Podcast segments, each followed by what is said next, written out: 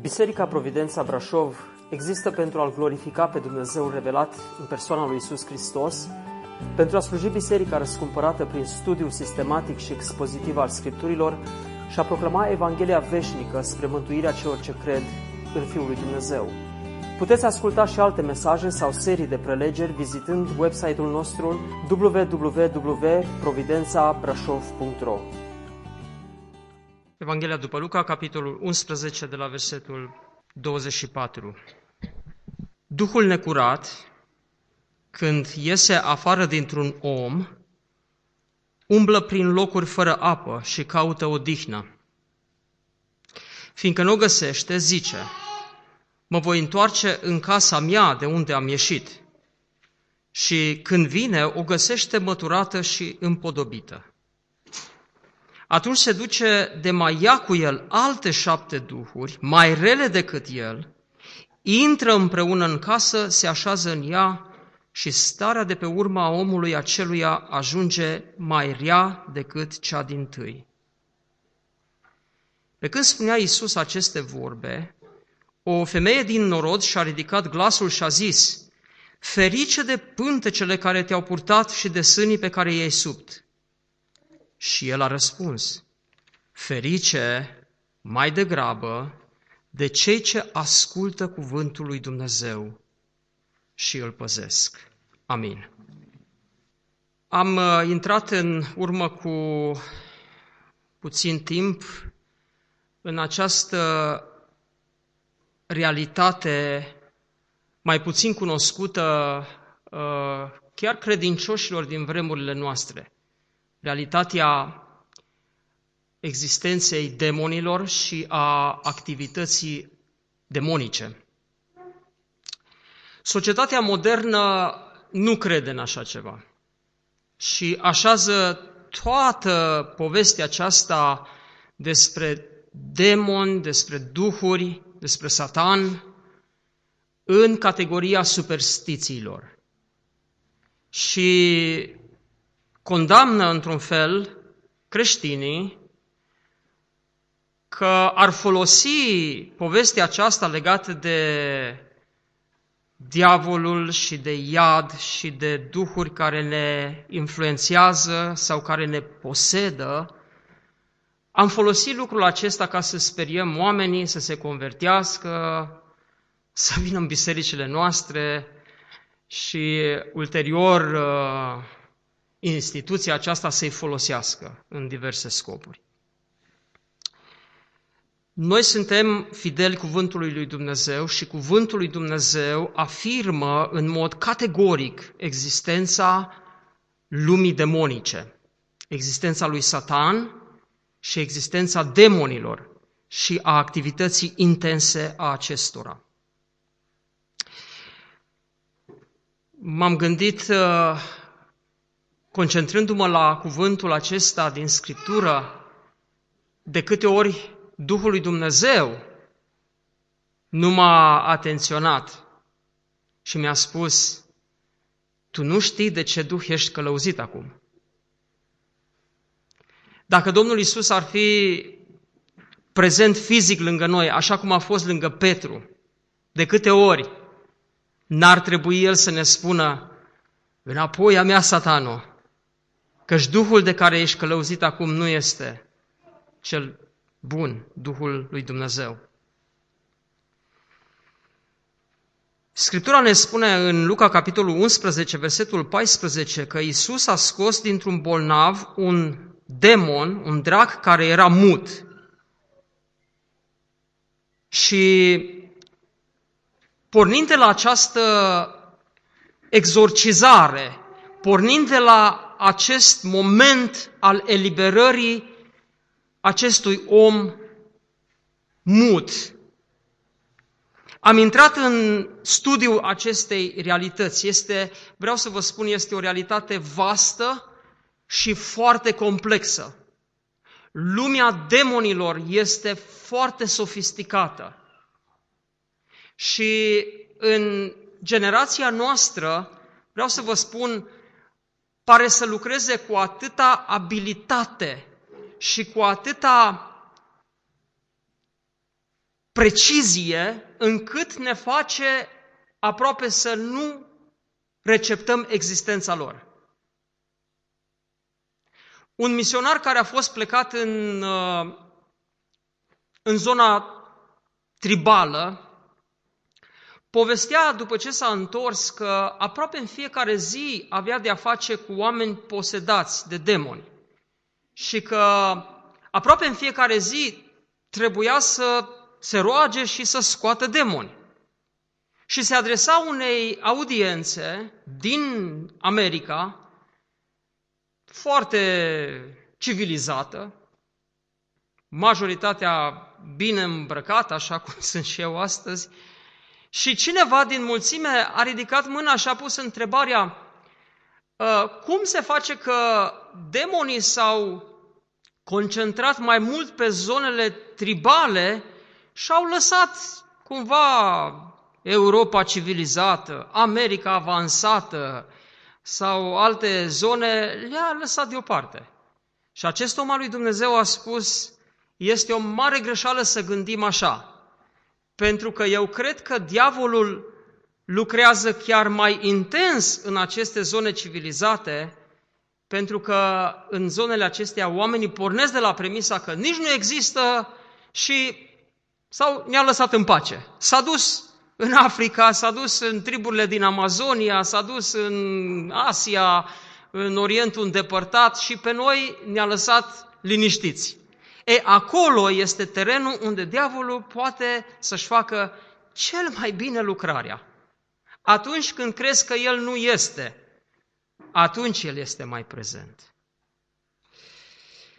Scoțând acest demon din uh, acest om bolnav, iată, manifestarea a fost uh, aceea de a nu fi capabil să vorbească.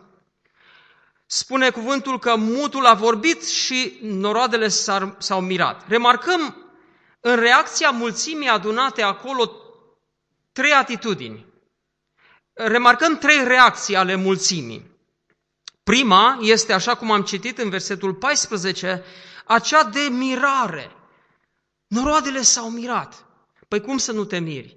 Dacă s-ar întâmpla chiar acum ca să fie aici o persoană posedată de un demon sau de mai mulți și ar începe o manifestare ciudată, sigur, toată lumea ne-am speriat, toată lumea s-ar speria și ne-am rugat și demonul ar ieși, cu siguranță o parte din cei care sunt aici s-ar mira.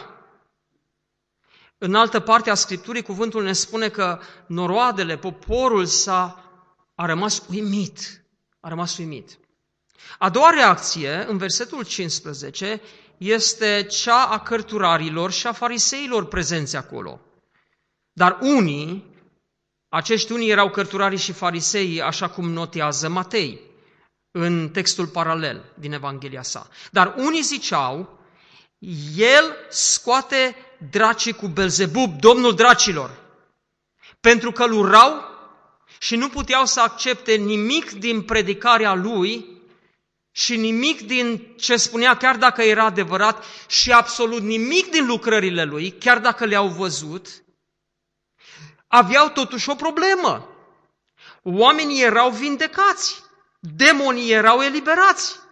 Ce explicație să dai la acest fenomen? Și atunci ei au venit cu această idee, spunând, a, este o putere, are putere, dar nu este puterea lui Dumnezeu. El scoate demonii cu ajutorul lui Belzebub, domnul demonilor. Și a treia reacție în versetul 16, alții ca să-l ispitească, îi cereau un semn din cer. Este ca și cum după ce vezi minunea, uimit, zici, mai vreau. Dacă vrei să credem în tine, dă-ne un semn din cer. Uh, nemulțumiți, nu-i suficient. Și dacă le-ar fi dat un semn din cer, mai dă-ne unul. Și dacă le-ar mai fi dat unul, mai dă-ne unul. Nu era niciodată suficient. Deci sunt aceste trei reacții. Și așa cum am văzut în mesajul trecut, Domnul Isus răspunde la aceste reacții ale poporului prezent. În primul rând răspunde la cei care l-au contestat și l-au acuzat că scoate dracii cu Belzebub, domnul dracilor. Modul în care Domnul Isus Hristos răspunde este prin a le demonstra că această acuză nu este doar ofensatoare, este ridicolă. Cum se poate diavolul scoate pe sine? Scopul lui Satan este să distrugă, scopul lui Satan este să domine, să lege și nici de cum să se să lupte împotriva lui.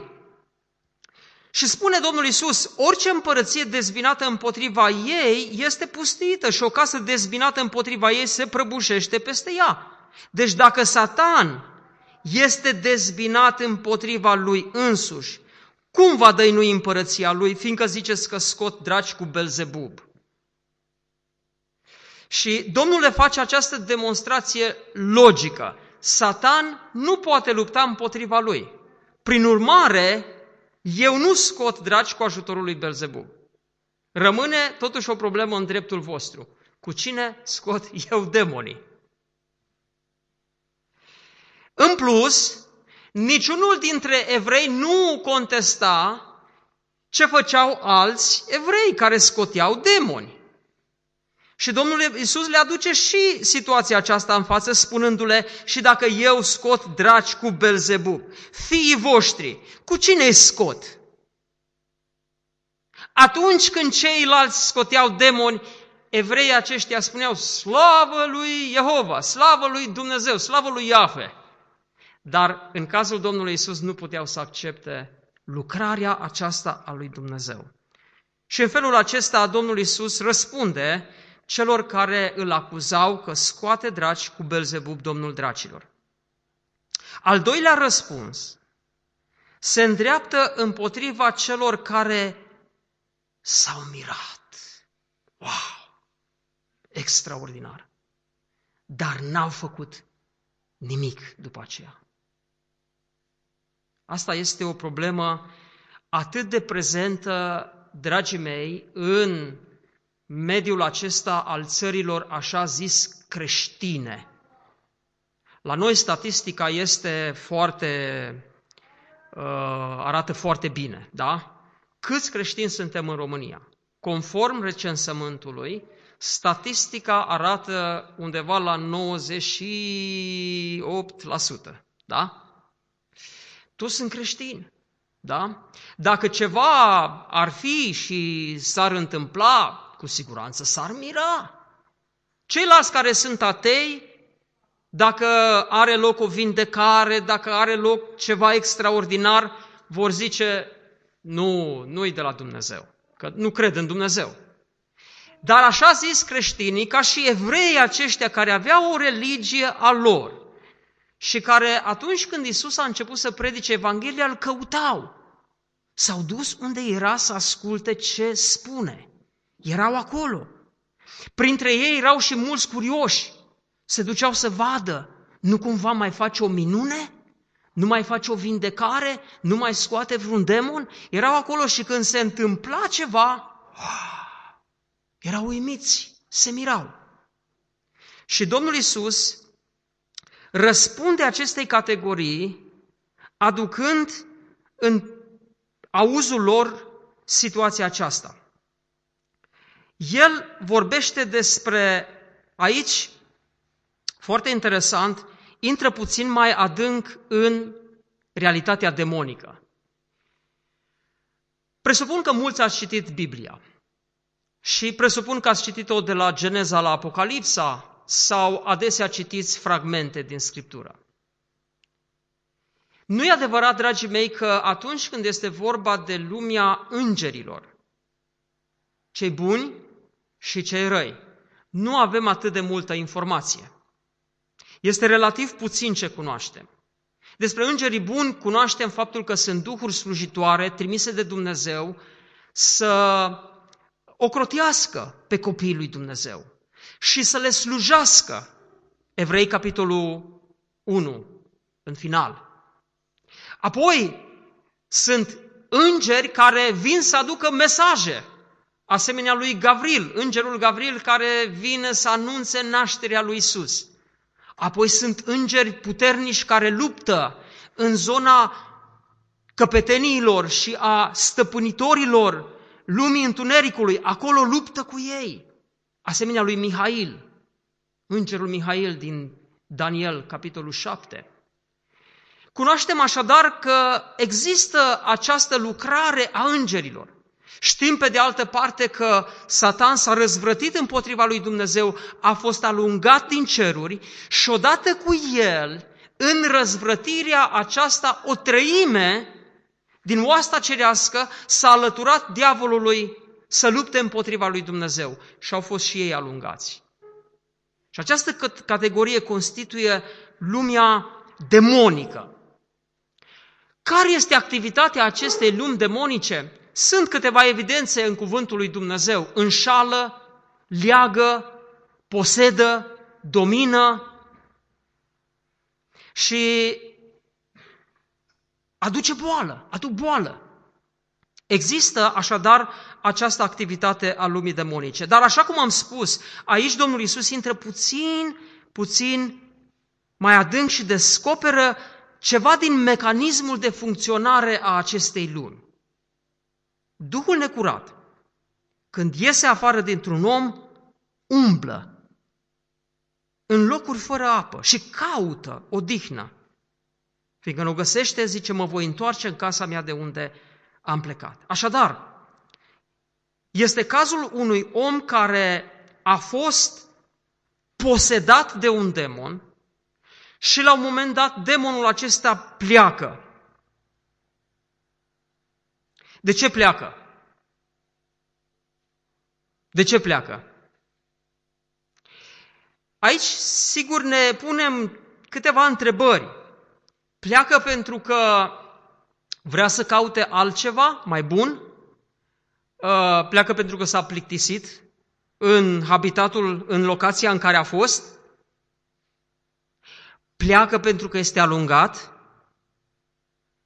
Observați, textul nu ne spune foarte clar, totuși o sugestie parcă, parcă am avea în textul anterior. Iisus a scos dintr-un bolnav un drac care era mut după ce a ieșit dracul. Mutul a vorbit. Și acel drac care a ieșit, acel demon care a ieșit, cu siguranță este demonul care a pornit în căutare. A pornit să-și caute o altă locație. Se pare că, dragii mei, dacă în cazul...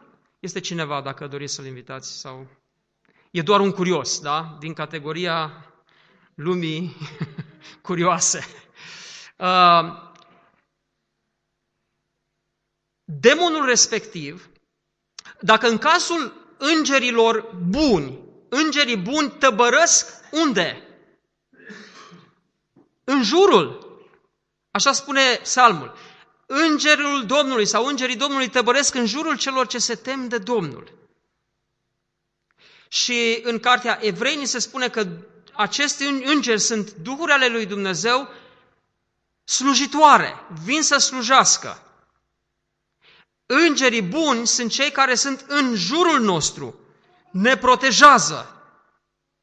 Și mă gândesc de pildă cei care sunteți părinți, de câte ori n-ați văzut protecția peste copii? De câte ori copilul n-a căzut de pe un scaun sau s-a întâmplat ceva și, incredibil, nu s-a lovit sau s-a lovit, dar nu s-a întâmplat ceva major.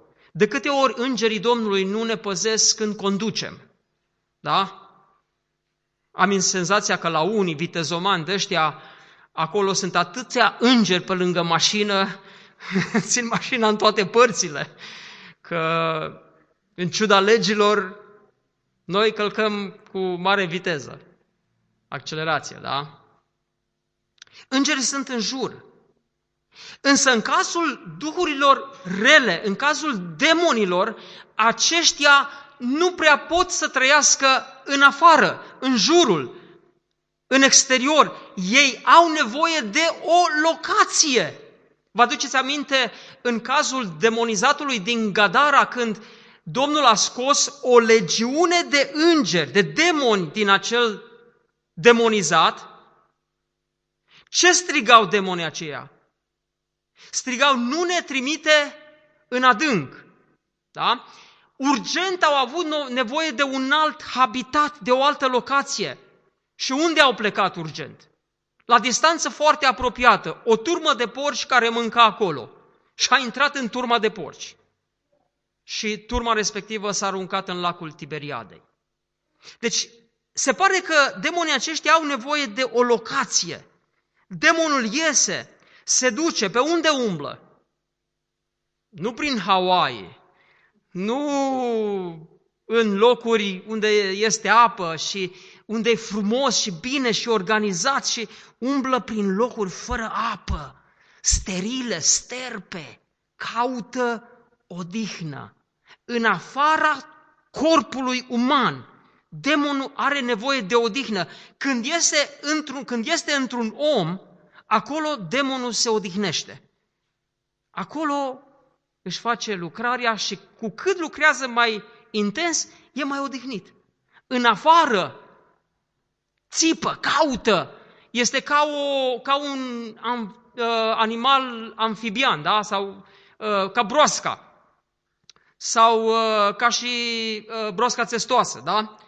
care nu prea poate sta mult în afara mediului acvatic. Iese, poate sta o vreme, caută, dar ce caută? Caută apa, să se întoarcă din nou la apă. Da? Că acolo este mediul de viață de durată. În afară nu poate să reziste prea mult. Îi se uscă pielea și moare. Da? Și la fel și demonul caută, umblă prin locuri fără apă, caută odihnă și fiindcă nu o găsește, se întoarce să vadă cum este cu vechea lui casă. Și aici este problema. Cred că intenția Domnului în a ne descoperi ceva din dinamica vieții demonilor nu este atât de mult să înțelegem de ce a plecat demonul, ci ce se întâmplă după plecarea unui demon dintr-un om. Ce face omul respectiv după ce este eliberat de un demon?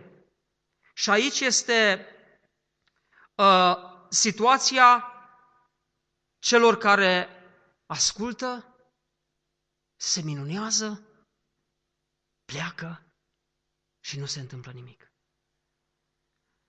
O situație similară ne-o descoperă cuvântul lui Dumnezeu în Evanghelia, în epistola lui Iacov, care spune așa, ascultați foarte bine pentru că este posibil, dragii mei, ca unii din cei care sunt aici să fie realmente din categoria aceasta. Iacov, capitolul 1, versetul 22. Fiți împlinitori ai cuvântului, nu numai ascultători, înșelându-vă singuri. Auziți? Căci dacă ascultă cineva cuvântul lui Dumnezeu, ascultă, poate fi uimit, și nu îl împlinește cu fapta, versetul 23, seamănă cu un om care își privește fața firească într-o oglindă și după ce s-a privit, pleacă și uită îndată cum era. Ce face cuvântul lui Dumnezeu într-un om? Care este rolul cuvântului Dumnezeu? Acela de a curăța. Cuvântul lui Dumnezeu proclamat când pătrunde, străpunge și după ce străpunge e ca o mătură care începe să măture mizeria care este în inima omului. Da? Dar dacă omul nu primește cuvântul și nu împlinește cuvântul, ce se întâmplă cu el? Demonul se duce, pleacă, cuvântul mătură, scoate afară, demonul pleacă și nu stă prea mult acolo. Când se întoarce, cuvântul a terminat, deja de măturat, găsește casa aceasta cum? Textul lui Luca ne spune, o găsește măturată și împodobită. Matei ne spune în relatarea lui, o găsește goală, măturată și împodobită. E goală.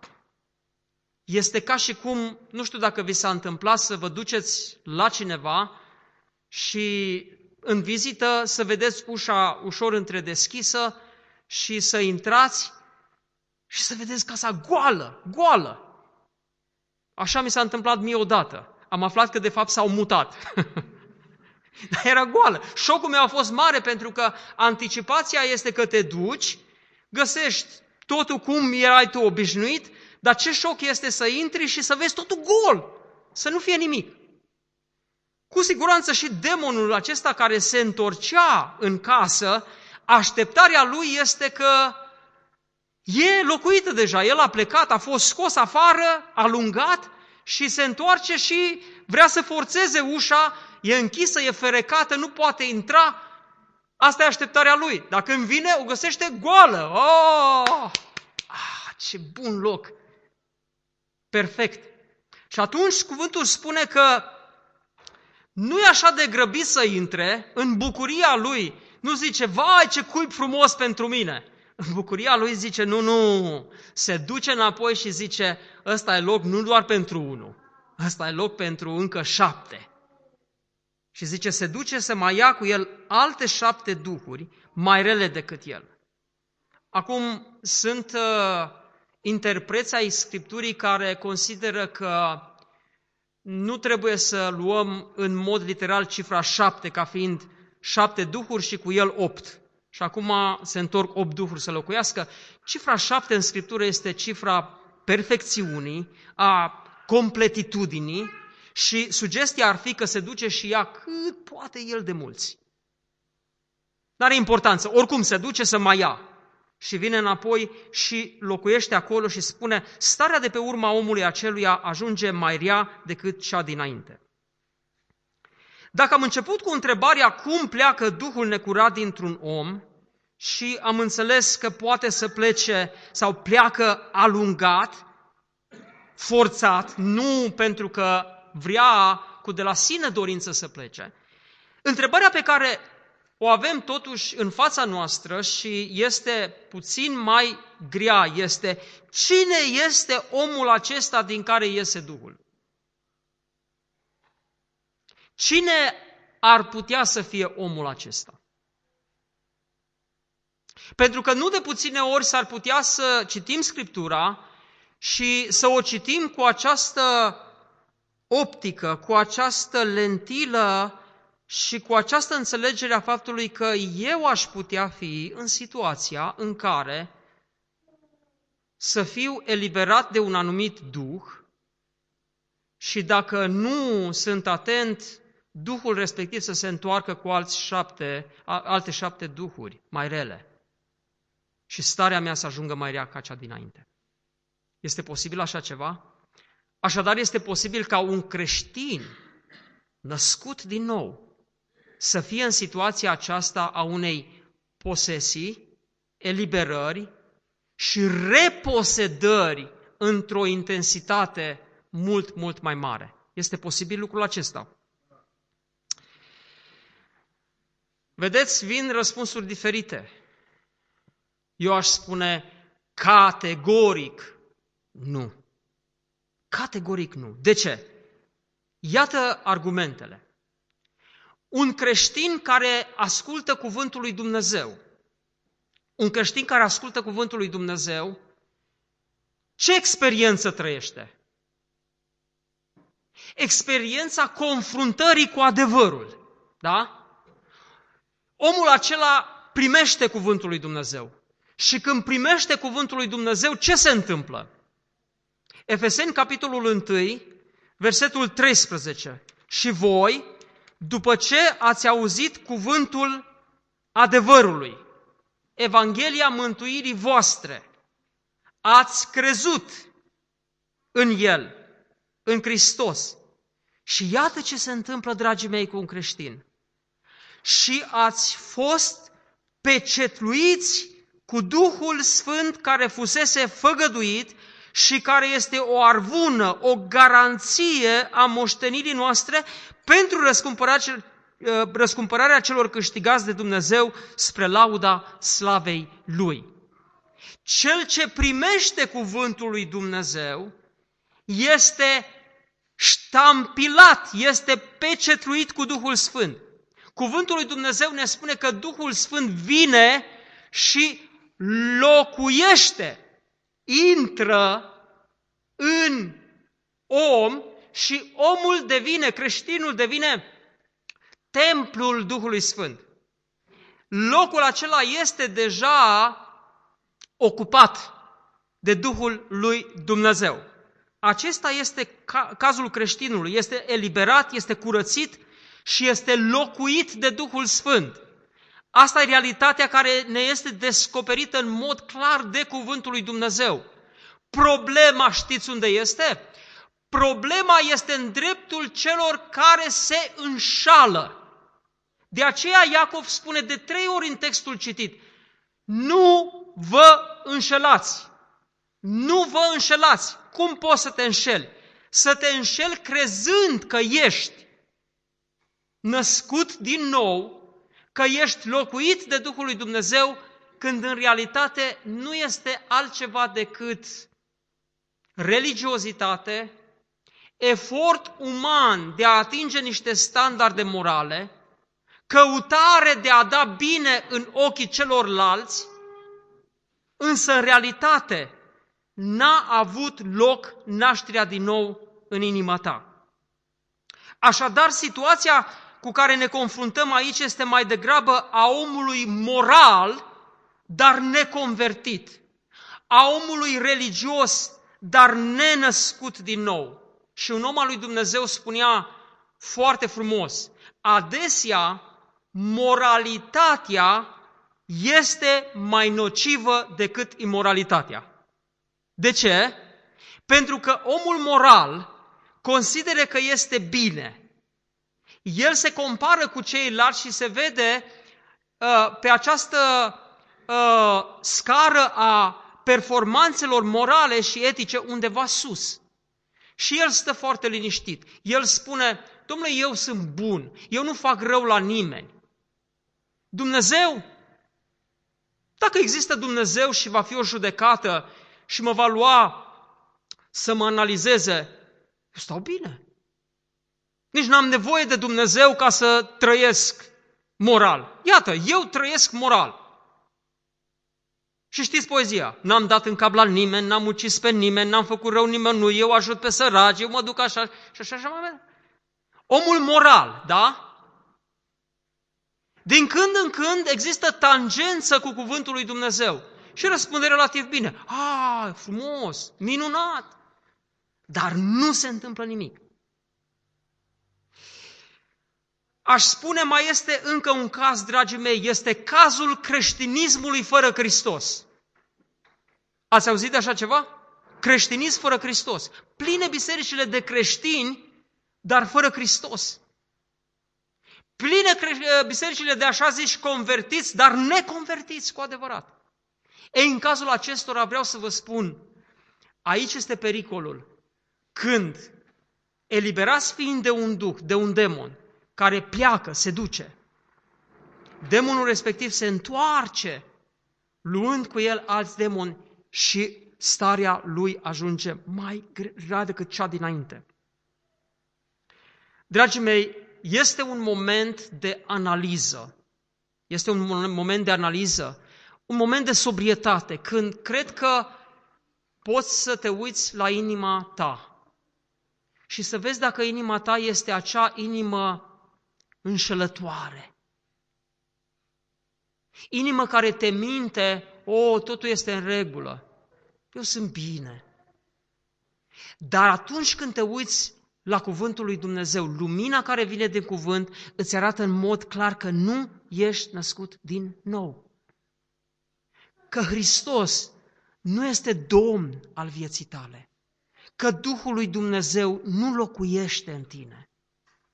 Este o casă goală, curățită, măturată, morală, standarde etice, totul pare să fie în regulă.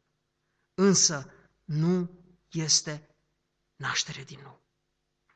Și pericolul este cel al, cel, al celor care sunt undeva în proximitatea Domnului Isus, în apropierea Lui, ca celor care au auzit cuvântul rostit. și n-au primit cuvântul. L-au auzit, s-au minunat, dar nu l-au primit. Pentru că dacă îl primeau, îl primeau de fapt pe Hristos. Căci cine este Hristos? Nimeni altcineva decât cuvântul lui Dumnezeu. Exprimarea lui Dumnezeu, logosul lui Dumnezeu. De aceea Domnul Isus chiar continuă să demonstreze cât de important este să asculți cuvântul și să-l primești. Nu doar să, să-l asculți și să fii uimit și să pleci, să uiți îndată cum erai. În timp ce spunea lucrul acesta, o femeie, fiind uimită de ce cuvinte spunea, se trezește vorbind singură și tare în auzul norodului. O, ferice de pântecele care te-au purtat și de sânii care te-au alăptat! Ce mamă fericită trebuie să fie cea care te are ca fiu! A fost o perioadă când uh, eu am călătorit mai mult și predicam în diverse biserici. Și nu de puține ori erau femei mai în vârstă, care îmi puteau fi mame și veneau la mine și îmi spuneau ce mult mi-aș fi dorit să fii fiul meu. Cu siguranță mama ta este mândră de tine. Și așa îmi spuneau și acasă, la Zalău, așa îmi spuneau și în București și în alte locuri. Tot ce nu știau era că nu era chiar adevărat. Mama nu era prea mândră de mine. Mama a vrut altă direcție direcția unei cariere, direcția unui om cu bani, așezat, care a pornit bine și... Dar Domnul m-a chemat în altă direcție. Și a avut grijă și de mine. Abia spre sfârșitul vieții mă uitam și vedeam semne de mulțumire în inima mamei. Dar o perioadă când eram misionar și când umblam treleleu, așa cum mi se spunea, umbli treleleu. În perioada aceea nu era chiar o bucurie. Dar femeia aceea spunea, ferice de mama ta. Și Domnul Isus uh, nu zice, a, nu ferice de ea, ferice de alții. Zice, da, da, ferice de ea. Dar, spune, ferice mai degrabă, căci cu mama lui era în regulă, era bine, Ferice mai degrabă de cei ce ascultă cuvântul lui Dumnezeu și îl păzesc. De ce este ferice? Pentru că dacă nu mă aud și nu-l păzesc, sunt în situația curățirii inițiale, a împodobirii și apoi a unei case goale. Creștinul fără Hristos, creștinismul fără Hristos, biserică fără Hristos, religios fără Hristos. Moralism fără convertire. Și ca să înțelegem mai bine, să știți că Cuvântul lui Dumnezeu susține această realitate a unor oameni care vin în perimetru ascultării Cuvântului lui Dumnezeu și se duc. Stau în cumpănă. Împăratul Irod îl auzea pe Ioan Botezătorul predicând cuvântul lui Dumnezeu, chiar confruntându-l cu păcatul din viața lui că trăia cu nevasta fratelui său. Și Ioan avea curaj să se ducă înaintea lui și să-i spune, împărate Agripa, nu este îngăduit să trăiești cu nevasta fratelui tău. Și Ioan îi spunea lucrul acesta public. Și foarte interesant, cuvântul ne spune că lui Rod îi Chiar îi plăcea cum predica Ioan și zicea, stătea în cumpănă, neștiind ce să creadă.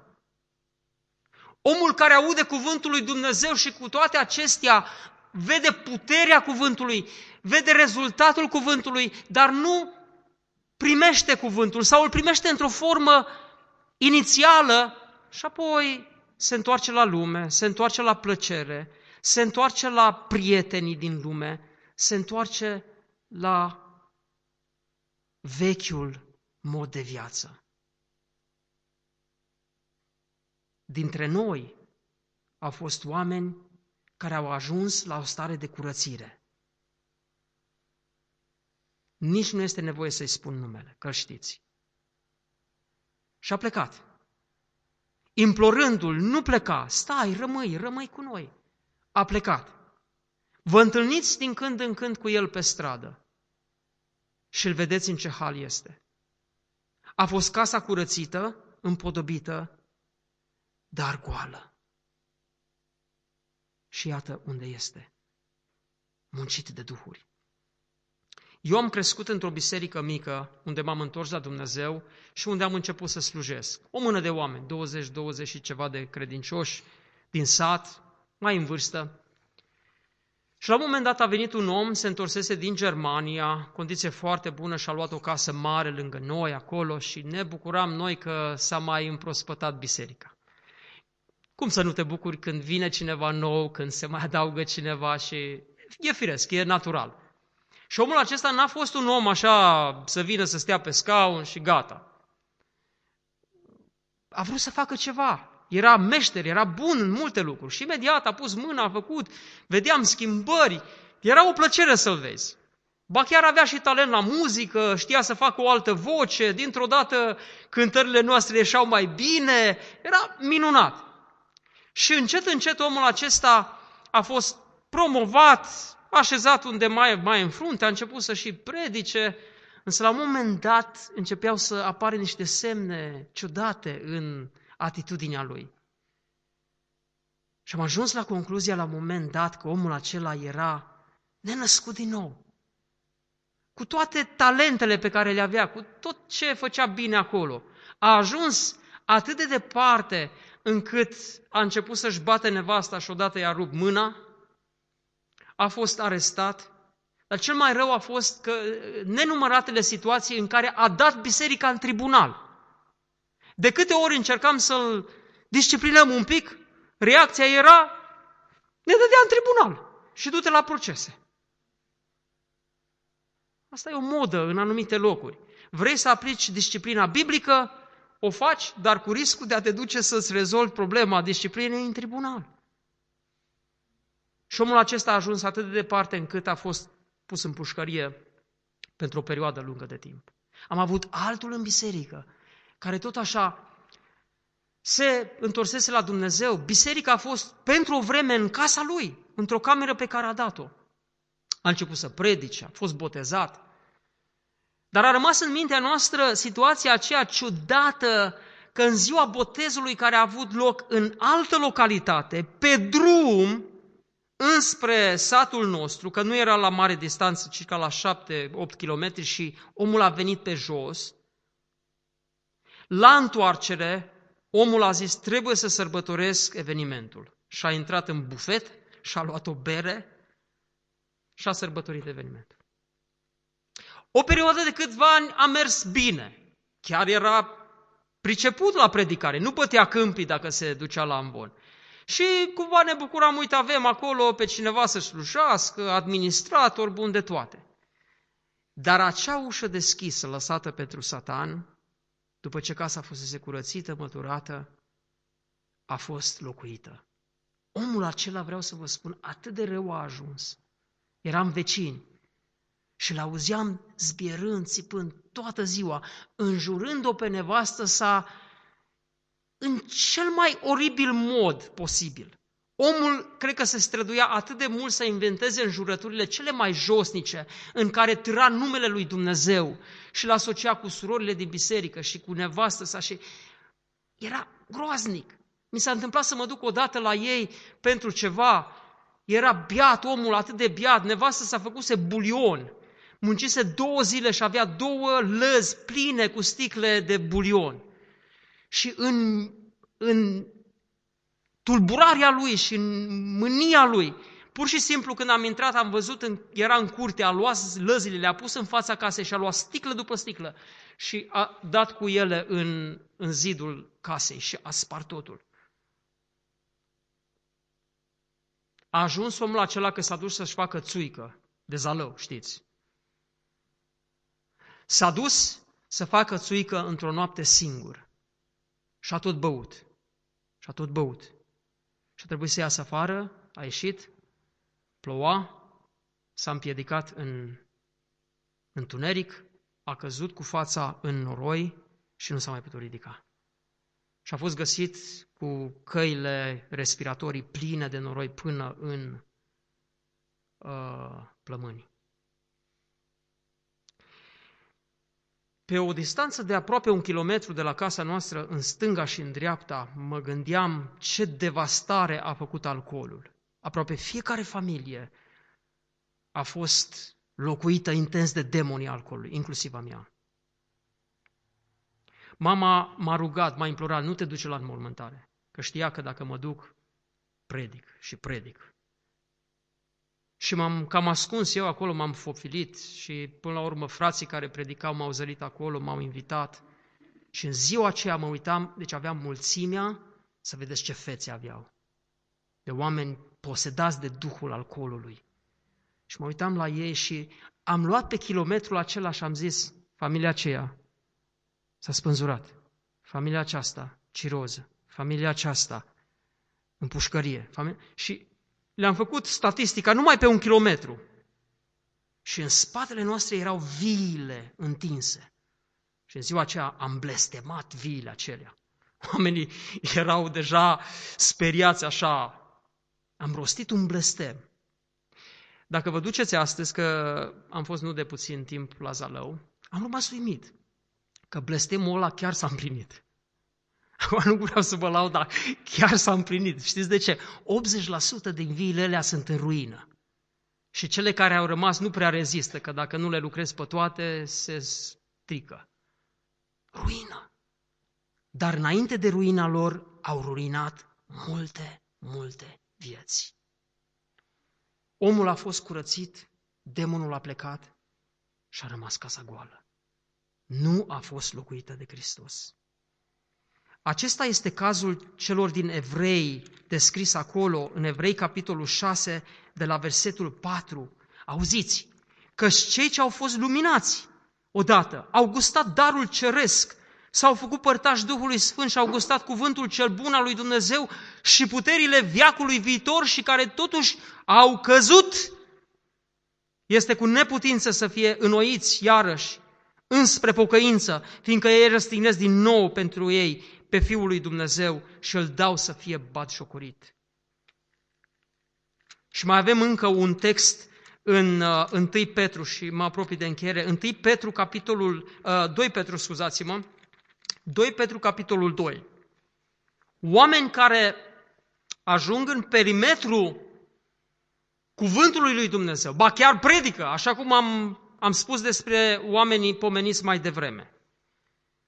Și apoi devin niște epave. Iată ce spune cuvântul. În norod, 2 uh, Petru capitolul 2, scuzați-mă, 2 Petru capitolul 2, versetul 1. În norod s-au ridicat niște proroci mincinoși, cum și între voi vor fi învățători mincinoși, care vor strecura pe furiș erezii nimicitoare, se vor lepăda de stăpânul care i-a răscumpărat și vor face să cadă asupra lor o pierzare năprasnică. Mulți îi vor urma în destrăbărările lor și din pricina lor calea adevărului va fi vorbită de rău. Asta se întâmplă cu oameni care ajung în mediul bisericii. Stau ei la lumina cuvântului, ascultă, gustă, intră în părtășie cu noi. Dar sunt doar în faza aceea de curățire inițială. Nu-și dăruiesc viața complet lui Hristos, să fie locuiți de Duhul Sfânt. Se întorc și spune, starea lor ajunge groasnică. Calea lui Dumnezeu din cauza lor este vorbită de rău. Și apoi, iată ce spune versetul 17. Oamenii aceștia sunt niște fântâni fără apă, niște nori alungați de furtună, lor le este păstrată negura întunericului. Ei vorbesc cu trufie lucruri de nimic, momesc cu poftele cărnii și cu desfrânări pe cei ce de-abia au scăpat de cei ce trăiau, trăiesc în rătăcire. Le făgăduiesc slobozenia în timp ce ei înșiși sunt robi ai stricăciunii, căci fiecare este robul lucrului de care este biruit. În adevăr, și ascultați foarte, foarte bine, exact cazul nostru. în adevăr, dacă după ce au scăpat de întinăciunile lumii prin cunoașterea Domnului și Mântuitorului nostru Isus Hristos, se încurcă iarăși și sunt biruiți de ele, starea lor de pe urmă se face mai rea decât cea dinainte. Ar fi fost mai bine pentru ei să nu fi cunoscut caldea neprihănirii, decât după ce au cunoscut-o să se întoarcă de la porunca sfântă care le fusese dată? Cu ei s-a întâmplat ce spune zicala adevărată, câinele s-a întors la ce vărsase și scroafa spălată s-a întors să se tebălească iarăși în mocirlă. Dragii mei, avem o garanție că cei ce sunt ai lui Hristos sunt locuiți de Duhul Sfânt. Slăvit să fie Domnul! Dar asta nu ne face să ne culcăm pe o ureche și să zicem, oh, suntem bine, nu e cazul meu, Sorin, ai cam predicat degeaba astăzi. Nu, cuvântul lui Dumnezeu ne spune în 2 Corinteni 13 cu 5, pe voi înși vă testați-vă dacă sunteți în credință. Pe voi înși vă cercetați-vă, că se poate, este posibil să te înșeli. Este posibil. Testul acesta trebuie să fie permanent în viața noastră.